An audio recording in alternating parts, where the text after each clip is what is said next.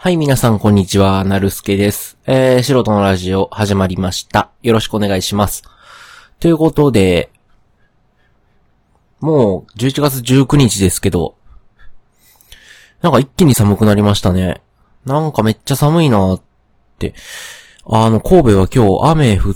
てたのかな？降ってたのか、まあ、小雨ぐらいなのか。まあ、日中はずっとね、あの、車内にいるので、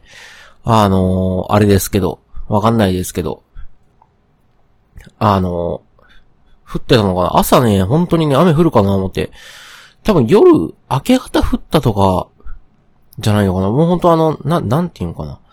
あのシュプレヒコールじゃなくて、なんやろ、ナフタリンじゃなくて、なんだっけ。あの、ね、の匂いみたいな。何やったっけな。あれ何やったっけ。あの、あれ？フェノールフタレインじゃなくて、あの、雨の匂いってね、なんか、あれですけど、のがして、本当にあの、空気感っていうのは肌に触れる空気のあの感じ、雨降ってた時の感じあるじゃないですか。あ、湿度なのか、匂いなのか、まあ、多分湿度と匂いなんでしょうけど、が、して朝出た時。だからもう雨降ってたのか、まあ、もうふ、降ってるのか、降ってたのか、降るのかわかんないですけど。まあ。だから寒いのかなって思ったり、まあまあでも寒いのは寒いくなりましたね。で、今回は何の話しようかなっていうことで、ちょうどね、1年前にあの、あの、ダゲな時間の、2年前かな？に行きまして、えっ、と、大々ダゲな時間、えーっと、ダゲな時間ザムービーかな？ダゲな、ダゲなじザ、ダゲな時間ザムービーかな？うん。に行きまして、まあ、大阪の J ブリッジですね。に行って。まあまあ、なんて言うんだろう。まあ、ポッドキャストすげえな。ポッドキャストがすげえのか、あの二人がすげえのか、まあ、どっちもすげえんでしょうけど、なんやろうね。あの、もちろん、ポッドキャストがまだそのレベルに立ってないっていうのは、まあ、前提としてね、お話があり、ありますよっていうのは、まあ、一つ置いといて、例えば、CD 売ってるね、アーティスト、音楽、まあ、ミュージシャンですよ、ミュージシャンは、もうなんか CD の時代じゃないって言いますよね。で、それは多分僕2種類か3種類ぐらいの、僕レベルで感じ取れるのは2種類か3種類ぐらいあって、まあ単純にまあ CD が売れないからっていうのが一つ。で、売れない理由も、まあいくつかあると思うんですよ。例えば、なんだろう。ダウンロード販売になったとか、あとあの、なんストリーミングの再生のやつがあった。まあ、YouTube でタダで聞ける。まあ、そういう違法なものも合法なものも含めて。まあ、本当にあの、ちゃんとした会社が出してるミュージックビデオだったり PV を聞聞いてる人、もしくは違法アップロードで上げられた音源を聞いてる人、ライブ映像を見てる人、あとはもう本当にあの有料の課金、アップ、アップルミュージックでしたっけ？ね、アマゾンにもプライムミュージックかなんかあります。まあまあ月額いくらか払えばストリーミングで音楽聴き放題みたいなね。で、なんかオフライン再生もできるみたいな機能もありますけど。まあそういうのを利用してる人がいると。いや確かにそうなんですよね。音楽好きな人って、あの、一つの音楽だけを聴き続けるっていうんじゃなくて、まあまあやっぱり新しいものを聞くことが多いんですよね。だから、そのたんびに CD 買ってたりしたら、アルバム買ったら割に合わないっていうか、まあまあそれがミュージシャンのためでもあるんですけど、まあやっぱり、現実的じゃない。現実的じゃないっていうか、まあそうですね、まあ、財産的なことでも、財産っていうか大げさな、まあほんの金銭的なことでも、あとは、僕ずっと実家暮らしで、まあ、言い方ひねくれてますけど、まあまあ、旧、旧村でね、本当にあの、古い家で、まあまあ、言ったら、田舎の家って広いんですよね。で、平屋で、広いから、まあ、だだっ広いから、物の置き場所に困らなかったんですよ、言ったら。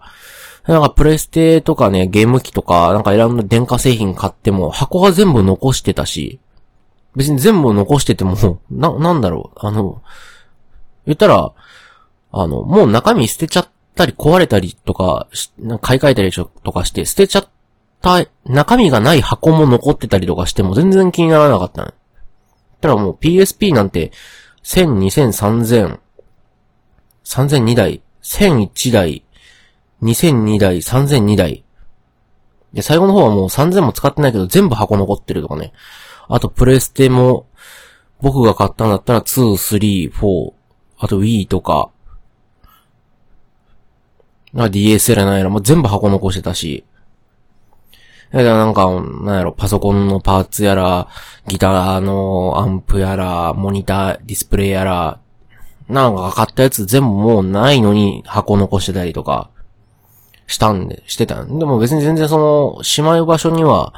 もう困らないってあれですけど、まあ、しまうっていうかもう、そこら辺に置いといても別に困らないっていうね、もんだったんですけど、まあ、なんやかんやでマンションに引っ越してきてわかるのは、あの、意外と場所がない、全然場所がないんですよね。で、なんやろ、ちょっと掃除サボるともうすぐ部屋いっぱいになるみたいな、まあこれが普通の一般的な住宅環境なんだろうなって最近気づき始めましたけど。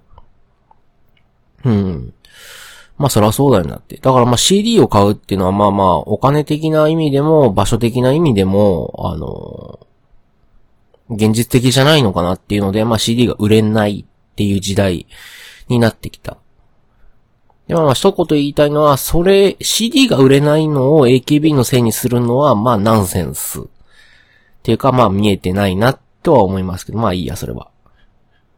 で、じゃあそういうミュージシャンが次何かって言ったら、まあライブが、なんですよね。ライブで、まあ言った音楽は体験型になっていくんじゃないかと。ミュージ、を、なんか大きいミュージシャンを持ってるし、僕も思ってる。で、例えばラライブバンドっていうのがあって、まあ CD なんかはしょぼいけど、ライブはすごいっていう。例えば、なんやろ、日本だったらラルクとかね、ラルクアンシエルとか、あとはサンボマスターとかもそうじゃないですかね。まあ、正直言って CD 音源はクソ、クソしょぼいじゃないですか。真剣に撮ったんかっていうぐらいしょぼい。全然なんか違う、本意気じゃない。でも、ライブに行くとやっぱりすごい。爆発力も、なんやろ、グルーヴもスピード感も全部がすごい。でも CD 聞くと、そうとは思えない。で、そういうことなんだろうなって。言った音楽好きな人は、なんか CD を買って、っていうんじゃなくて、ライブに足を運ぶっていう形になるんじゃないかなと。音楽好きな人、音楽ファンはね。なるんじゃないかな。だからすべてのイベントがそうなるのかどうかはわかんないですけど、まあまあ体験型のイベントは増えていくだろうなって思ってて、じゃあ次ネックになるのは、あの、昔だったら、ね、例えば、なろう、うん、なんやろな、なんか難しいですけど、まあ CD、CD 売るのとライブに、のチケット売るのどっちが難しいかってライブのチケット売る方が、まあ、単純に難しいと思うんですよね。どのレベルになっても。もちろんその CD、アルバムを100万枚売りますっていうのは、まあ当然難しいですけど。じゃあ、100万人にチケット売りますって言ったら、なんかもっと難しいと思うんですよね。言っても、なんか目に見えないものにお金を使うのはまだちょっとっていう人がやっぱり多い。あとやっぱり、CD なんかは1枚3000円で買ったら、まあ言ったら、まあね、あれかもしれない。まあ一生楽しめるじゃないですか。一生聞けるかどうかは別として、まあ一生聞けるかもしれないもの。今後、まあ、少なくともまあ2、30年は聞ける。でも、ライブのチケット、まあ3000円じゃなくて、まあまあ1万でライブのチケット買った。8000円でライブのチケット買いました。まあ、2、3倍、CD の2、3倍で買いましたって楽しめるのはまあ2、3時間。1時間半からまあ2時間半。長くて3時間ぐらい。じゃないですか。や、それのなんかコスパを考えたりとかしたら買えなくなるのかな、とは思いますけど。ね。それにまあミュージシャンの収益も全然、全然変わってくるでしょうしね。CD 売るのとチケット売るのじゃ。で、何の話だっけ？ああ、そうだ。で、ネックになるのは、その、いろんなそのアーティストがネックになるのは、なんだろう。その、やっぱりチケット売るのが難しい。どのレベルだっても。やっぱりその、末端の人言ったら、これからこれで飯食っていきたいっていう人も、言ったら CD 売れ、ミュージシャンになりたい。例えば僕がミュージシャンになりたいって言って。で、どうしようかって言って。まあ、普段だ、いつも通りだったら CD まず売ろうっていう話なんですけど、まあそういうよっぽど CD 売れなければ、ほんならじゃあラルクとかサンボマスターの真似してライブで客稼ごうってやっても、それはちょっと無理がある。じゃあどうやってミュージシャンは大きくなればいいのかっていう問題もまた生まれてくるとは思うんですよね。うん。で、そのなんか難しい環境の中で、言ったら、ポッドキャストっていう全然、まあ、まだ全然日本じゃ広まってない、あの、なんで、プラットフォームの中で活動してる、プロでも何でもない言ったらアマチュアの二人組が、あんだけチケット売って、あんだけ本当に実際お客さんが来るっていうのすすぎへんかって思うんですよね。うん。これやっぱりセンスの一言で片付けたら、まあなんか、いや、努力してるわって言われるんで、もちろんそう、そうなんでしょうと。そう、そう、そうやろうなと。まあ、それはもちろん思いますけど。